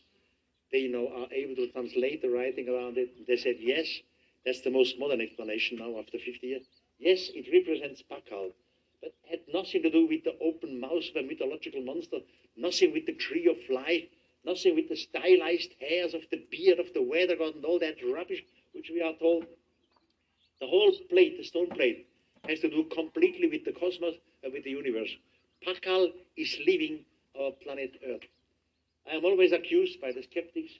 I should not. I am not allowed Apparently, to they look at this, uh, transcended, they picture ascended. crosswise. I should look at it lengthwise. Lengthwise, it looks like this. Now you know I'm uh, a man with fantasy, and it, they tell me that's the only correct way to look at the plate. Okay, my fantasy jumps to another continent, far away from Central America. Let's go to uh, Indonesia.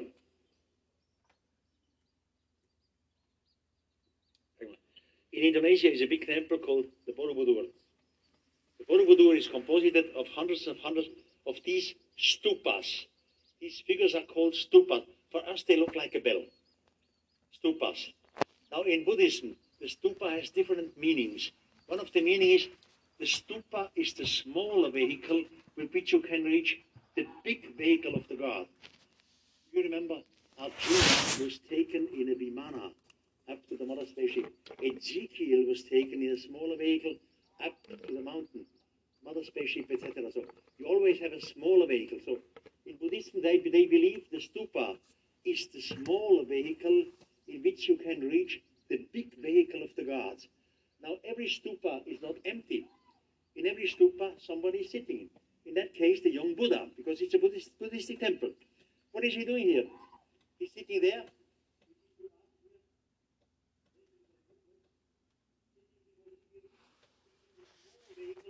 To reach the big vehicle of the gods. Look at this. Let's look at it with modern eyes. Here we have Palenque. It becomes a stupa and it disappears. It's all it's all a question with what eyes we look at it. But finally, worldwide, it's a similar tradition in different forms, different words, and this continues. What I said before, what nerves me, what makes me crazy every year is Nazca. You all remember Nazca. What do I have against the scientists in Nazca?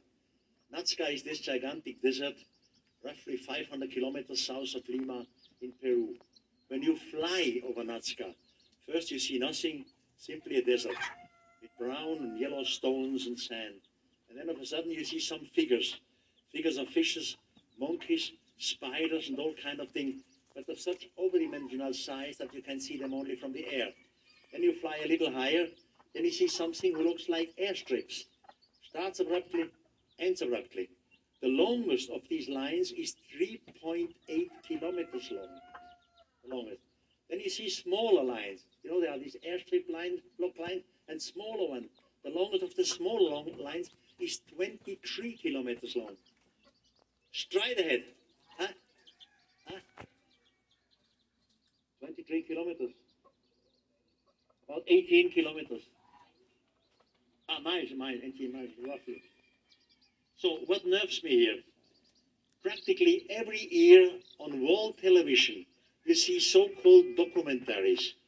And when the normal people see a documentary, they believe this is science. This is real science. They teach us what is see. But in reality, they don't show us the reality. I show you now 20 pictures about Nazca, which you have never seen, neither in, in, in the scientific textbook, neither, neither in the documentaries. This next Von. Däniken. This is Nazca. Original Nazca.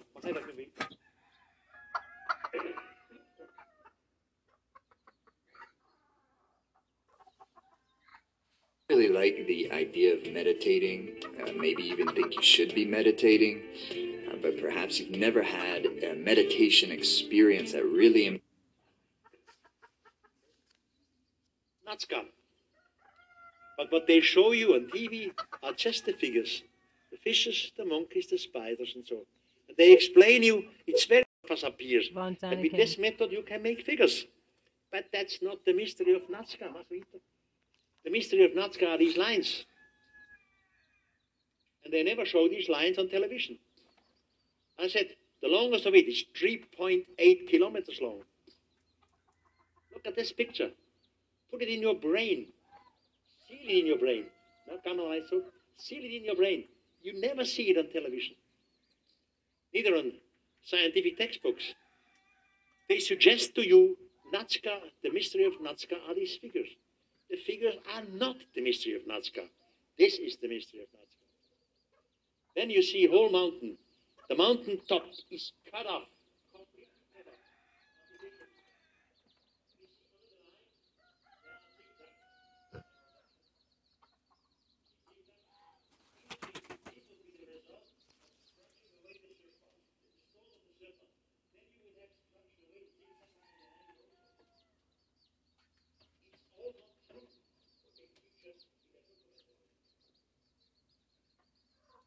Nerves me. And because it nerves me, all these things, Nerves me. we have decided to clarify all this scientifically. You know, until today, only archaeologists have been working there. I adore archaeology. That's wonderful. And the archaeologists I know are brilliant people. It's not the question of, of, of conspiracy, etc. But archaeologists are asking different questions. They're asking how old is it? How old is this bone? How old is this fire, etc. What is it? It's called a temple, etc. I have complete different questions. I want to know what is the chemical composition of these lines? Is it different than the, the next composition of the sand? I want to know what is the, uh, the resistance in the electricity? Are there some magnetical anomalies? uh, anomalies? Yeah, I want to find out on the scientific way what's wrong. Compare these lines, compare with the desert just next to the lines. And therefore, the Erich von Däniken Foundation has, I had the idea to uh, make a scientific expedition there. We found six universities who work together with the Erich von Däniken Foundation. One university is the Universidad Católica in Lima, Peru, because you need a local university. Never, you, without that, you never get the permission. Then we have two German universities, uh, a, a Swiss university, etc. We need, for a scientific analysis of this, we need roughly 240,000 euros, comparable 240,000 euros. But all these universities are working together. What is left, what we don't have, is about $60,000 we left.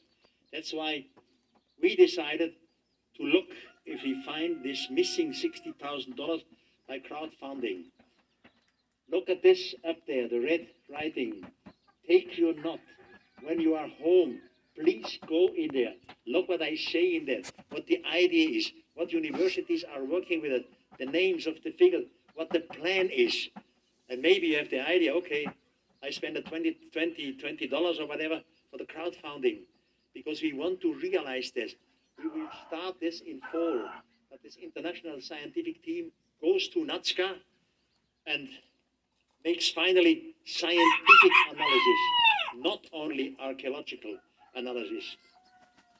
In the textbooks, not that in the scientific money. textbook about Nazca, I have learned so far what is it, all these lines?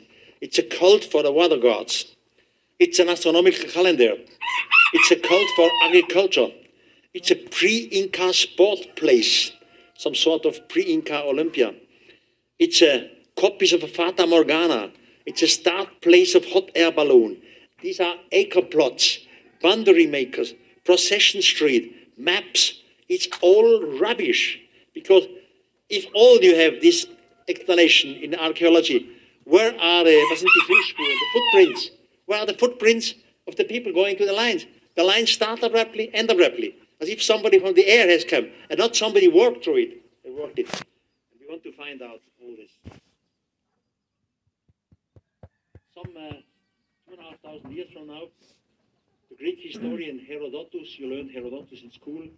He was called, uh, men called him the father of history. He was in, in Egypt, 450 BC, two and a half thousand years from now. He was there for many years. And he also was in Thebes. Thebes is today's Luxor on the Nile. And in the second book of history, Herodotus writes, the high priest showed him 241 statues, one statue next to the other. And the high priest gave to every statue an explanation. He explained that's the name, his name was, and he was living from then to then, etc. And at the end of the 241 statues, the high priest said to Herodotus, these 241 statues represent 11,340 years. At that time, the gods from the firmament were among the humans. 11,340 years. Now, Herodotus made this statement two and a half thousand years from now, which means I have to add two and a half thousand to the 11,340. Roughly 14,000 years ago, according to the father of history, Herodotus, the extraterrestrials were here. Of course, in archaeology, they never took Herodotus by word. According to archaeology, the history of old Egypt starts roughly 3000 BC, but not 14,000 BC. They said, What is he talking? What is he telling rubbish? The same Herodotus, just a few lines later, in his second book of history, you can control it, chapter 141, 142, he says that under the Great Pyramid, there is a lake. And the lake cover as clear water. And the clear water, uh, uh, there is a sea. In archaeology, they never took this for serious. Now we slowly go into the pyramid. I show you the lake, the sea, and the detail of it. You know, high five. So, this should be the entry, should be the entry. But the entry was never found until 800, 823. Das kann nur wieder rein. Hat der, der blöde Stift, wie kann ich erklären, das ist. This is called the upcoming shaft. 23 meter long. You can climb up there, but only one meter high. You go down on your knees. After 23 meters, you come to the so-called Great Gallery. This is the Great Gallery. This is 47 meters long. Imagine that. Eight and a half meter high. Here starts the first question.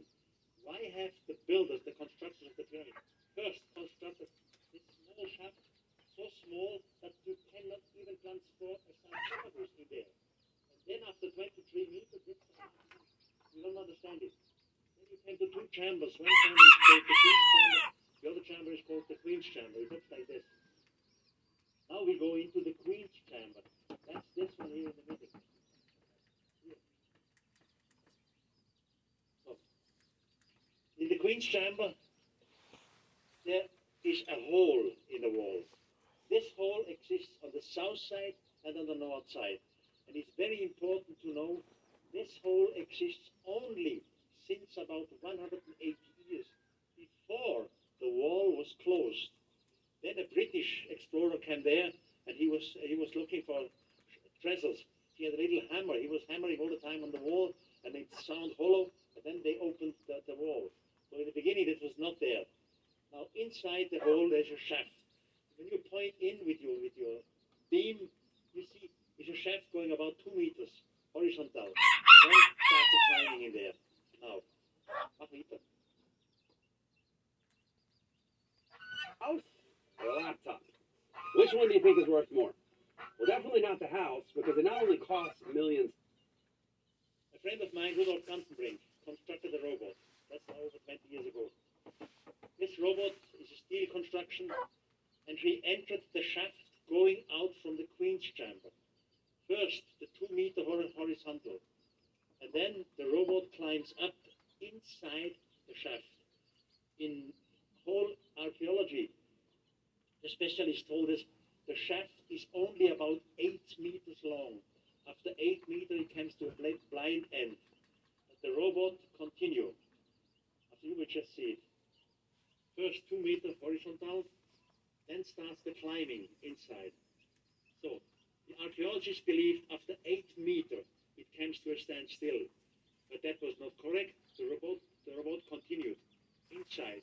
He passed the eight meter mark, continued climbing inside the pyramid. 10 meters, 12 meters, 15 meters, 20 meters. Archaeologists could not respire anymore. They could not understand what's going on here in the Great Pyramid. He climbed up. Always the wall changed. It was granite. It was sandstone. It was basalt. All kind of different stone. You saw openings looked like doors. Now you have to understand, this shaft is only 14 centimeter by one side. You cannot send a man in there to climb in there. Only with a robot it's possible. After 62 meters, the robot came to a standstill before a little door. The little door had something like two bracelets. You will just see it. There was crashings on the wall. Thousands of years ago in the past, somebody must have pressed something inside here, which left traces, traces behind. The stones here of this wall are alabaster. Alabaster looks like uh, marble. Very, very polished, very precise.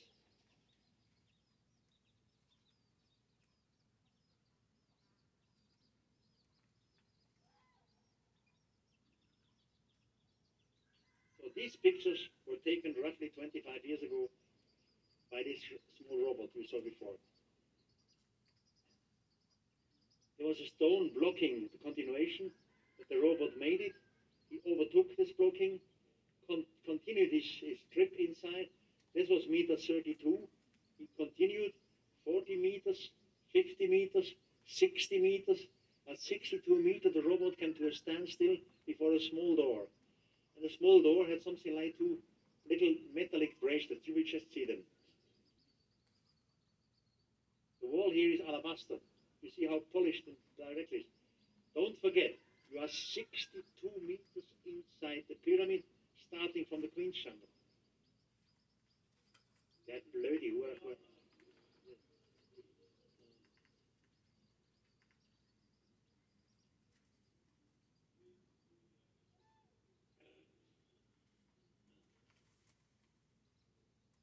Metallic bracelets. Now watch the next picture. The robot had a laser, and the laser beam will touch this door, and the laser beam will go under. You see the, the red point here?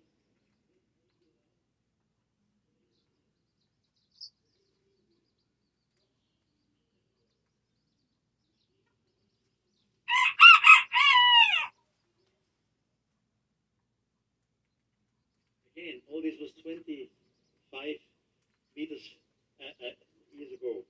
What happened since then? At that time, 25 years ago, published was more or less informed. There was a robot in there, but we hear nothing. What happened since then? We hear nothing in the public. After this demonstration here, the American uh, National Geographic Society came down to Egypt and they constructed a new robot. And the new robot, he had a, a, drilling, with the drilling, they made a hole into this door.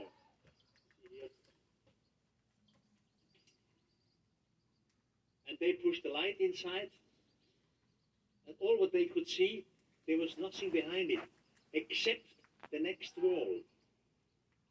It was empty. Then you see the next wall. That was the situation roughly 18 years ago. What happened since then? Rich man from Singapore, he wanted to know what's behind it, and he gave the order to construct another robot, robot number three. The first robot was from Gantenbrink, the German, the second from your National Geographic Society, so the third robot constructed by this uh, uh, rich uh, Hindu man from Singapore. And he called it the Djedi, Djedi robot. Funny. They made a hole again through this wall. You see, there's the first wall with these two metallic bracelets. Then comes the next wall. And now he makes a hole into the next wall. Small hole, just big enough for an endoscope. They put an endoscope through it, some light. know that toilet paper has been proven to be unhygienic? So why are we still using it? It doesn't clean us well. It's awful for the earth, and it's not cheap. What's behind it? Next room. You know, when you put an endoscope, you cannot make gigantic big pictures. You make hundreds of small pictures. And in the computer, you put these small pictures together to a big picture. And that was behind it.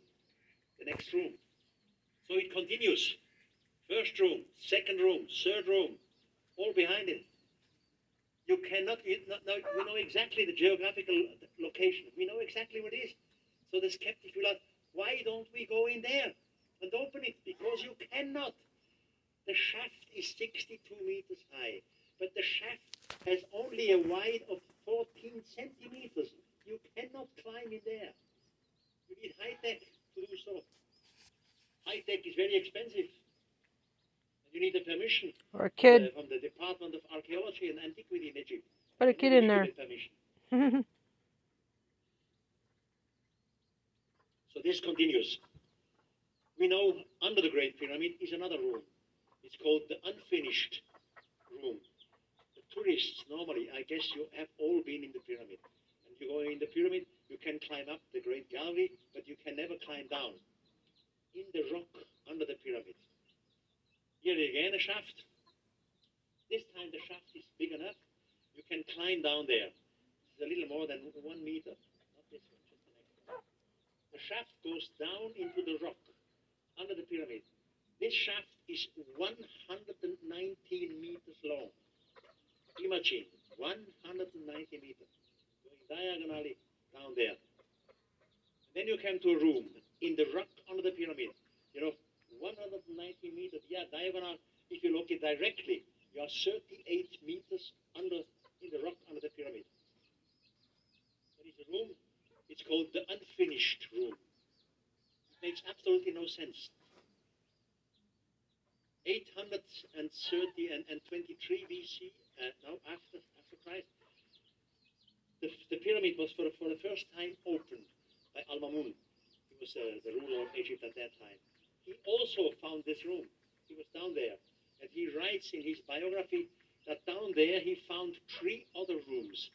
Three other rooms. In one room he found sarcophaguses with strange beings which had long, elongated head, strange weapons which he could not understand, and strange objects in their head. And he was afraid. He was afraid about the power of the God. He gave order to change everything down here that no one after him could rediscover these rooms. I was down there many times. I always had a hammer with me.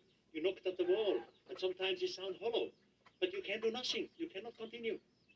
Something has changed the whole. Somebody has changed the whole situation down there. And now comes the story with Herodotus, who says there is a lake under the pyramid. a lake with clear water, and the clear water covers a sarcophagus. I said, archaeology never took Herodotus' word uh, serious. He's, he's dreaming. He speaks about 11,340 years. He speaks about the lake under the pyramid. There can be no lake. There is a lake. We were down. Ramon here, my wonderful young man, and I were down there. The entry side of the Great Pyramid. Came first to this small room. Wow. Go down a staircase. From this point, there is a shaft directly in the rock. Anyhow, this shaft is so large that it has room for two levels. You see two levels here? And you come to a room which is in the rock of the pyramids. That room. Here, seven niches are cut out of the rock, but only in two niches are some sarcophaguses. This one is black, black basalt. Next one is granite. The other ones are empty. Chiseled completely, perfectly chiseled out of the rock. From this point, you go deeper again. Now you just saw a shaft which had room for two levels. The continuation, this one, is not the same shaft. You will see there's only room for one level. Now you are under the pyramid, deep under the pyramid. And then is at the right angle crossing. You have to go down in your knees. A few steps and you are under the pyramid. And there is a lake. Exactly as Herodotus told us. With perfectly clear water. And inside the lake is a sarcophagus. Exactly as Herodotus has written two and a half thousand years ago. In the beginning, you see nothing. You need your eyes. We could not use flashlights here. As soon as we would use flashlight, we simply have a reflection like a mirror. And we have no pictures. Now you see the sarcophagus here. In the water. Covered up by clear water. They told me the sarcophagus was empty when they found it. I don't know if this is true, but they told me. And it's the water. Now, the Antiquity Department of Antiquity in Egypt, they wanted, of course, to know where does this sarcophagus come from? Because the shafts are smaller than the sarcophagus. They could not transport it down there. You remember the one shaft just with one ladder? This is bigger. So there must be other entries. So they were they were pushing out the water, and here you see the same sarcophagus without the water this time. What a precision! Incredibly. That's the newest knowledge in the Great Pyramid. Lightsabers are finally a reality, and you can own one. This new military flashlight is basically a lightsaber that fits in. Knowledge in the Great Pyramid. Okay?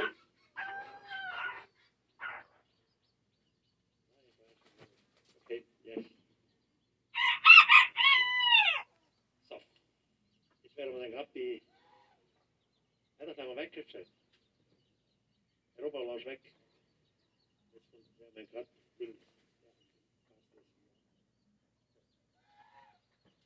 Uh, the skeptics, who of course are reasonable persons, I told you I love skeptics. You know, we live in a society, the scientific community always want to be reasonable and they are afraid to be ridiculed. That's why they never touch something like UFOs or extraterrestrials. No, no, ridicule. In reality, they don't know much. I'm accused, my thinkers are accused. We say that extraterrestrials were there, and we say that these extraterrestrials visited us from far away. This is absolutely impossible. Every child knows the distance in the universe are measured by by uh, uh, light years. So you cannot cross these light years. The next star is roughly four light years away, and it could be 10 or 20 light years away, so we have no possibility to see each other. Even if extraterrestrials do exist, we never come together. That's what the skeptics say. But it's all not correct again. Uh, imagine your American space shuttle, you have it here. With every shot up there, can transport a heavy load of 30 tons. Now it's just a question of money. How much money do you invest? If you have three space shuttles, for the moment you have none, you work together with the Russians. If you have three, or if you have 30. If you have 30 space shuttles, then you would start every week, not every few months, every week. And every week you would transport 30 tons of heavy load into the orbit between Earth and the Moon. These heavy loads are prefabricated blocks. You put them all together to a gigantic spaceship. The spaceship has the shape of a, a, the form of a ring. This is a must. Because when you have the form of a ring, you turn the spaceship, and by turning around its own axis, you create an artificial gravity inside by centrifugal force. So you always have ground under your feet. You are not weightless. But then you have to put a propellant in there, and slowly this spaceship starts to move. Slowly. If it only would reach 2% of the speed of light. I'm not speaking of over speed of light, all this scientific. Just 2% of the speed of light. You would reach a distance of 10 light years within 500 human years. I say, come on, 500 human years. No one of us will become 500 human years old. It's not necessary. This is a generation spaceship. On board, you make love, you make children, grandchildren, and on. So after 500 years, we have reached the distance of 10 light years.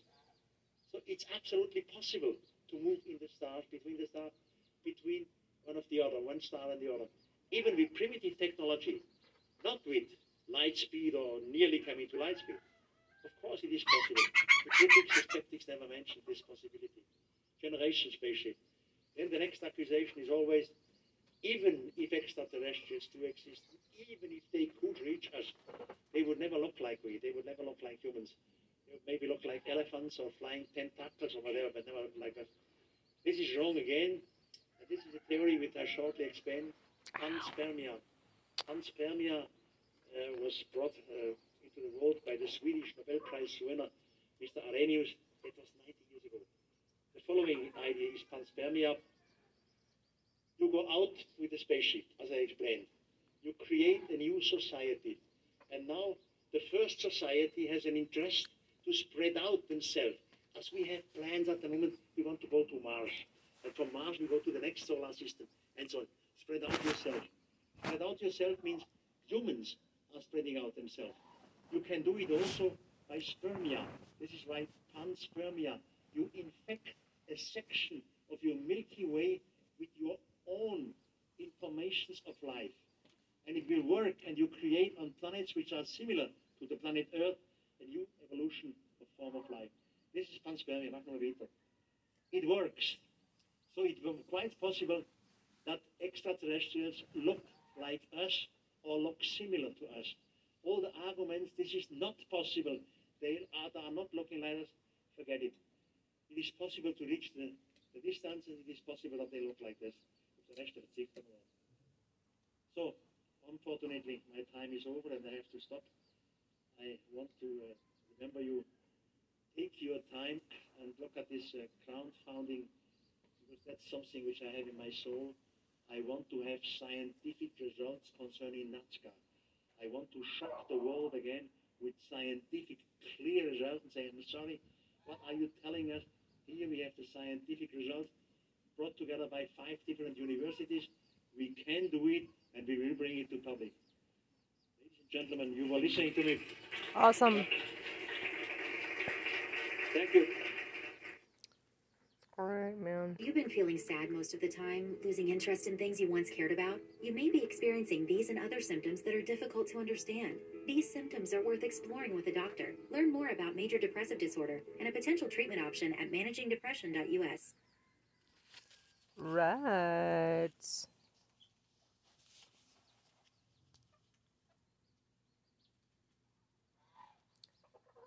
See the comments here.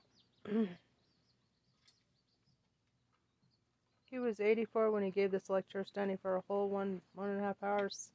Hats off to his knowledge and contribution to opening up the other people. Erich's so passionate towards his interests and really loves sharing his knowledge at no cost. What a wonderful person. I'm so grateful for this knowledge.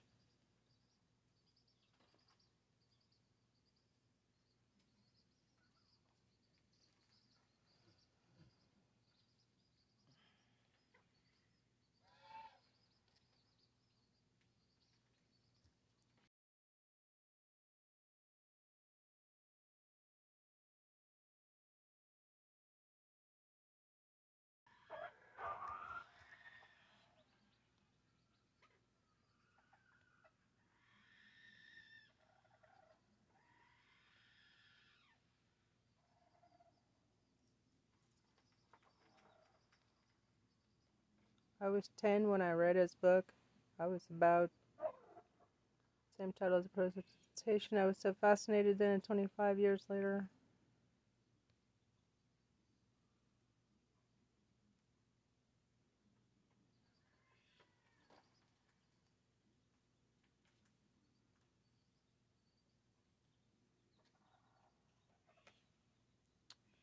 There you go.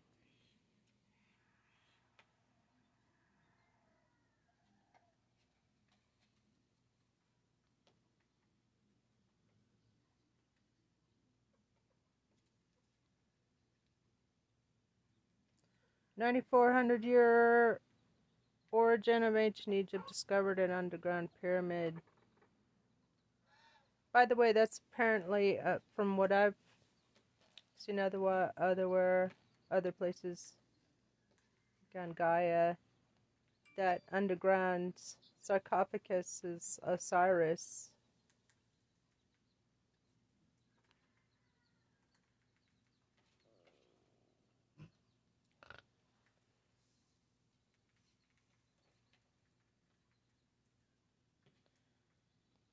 Safe to watch later.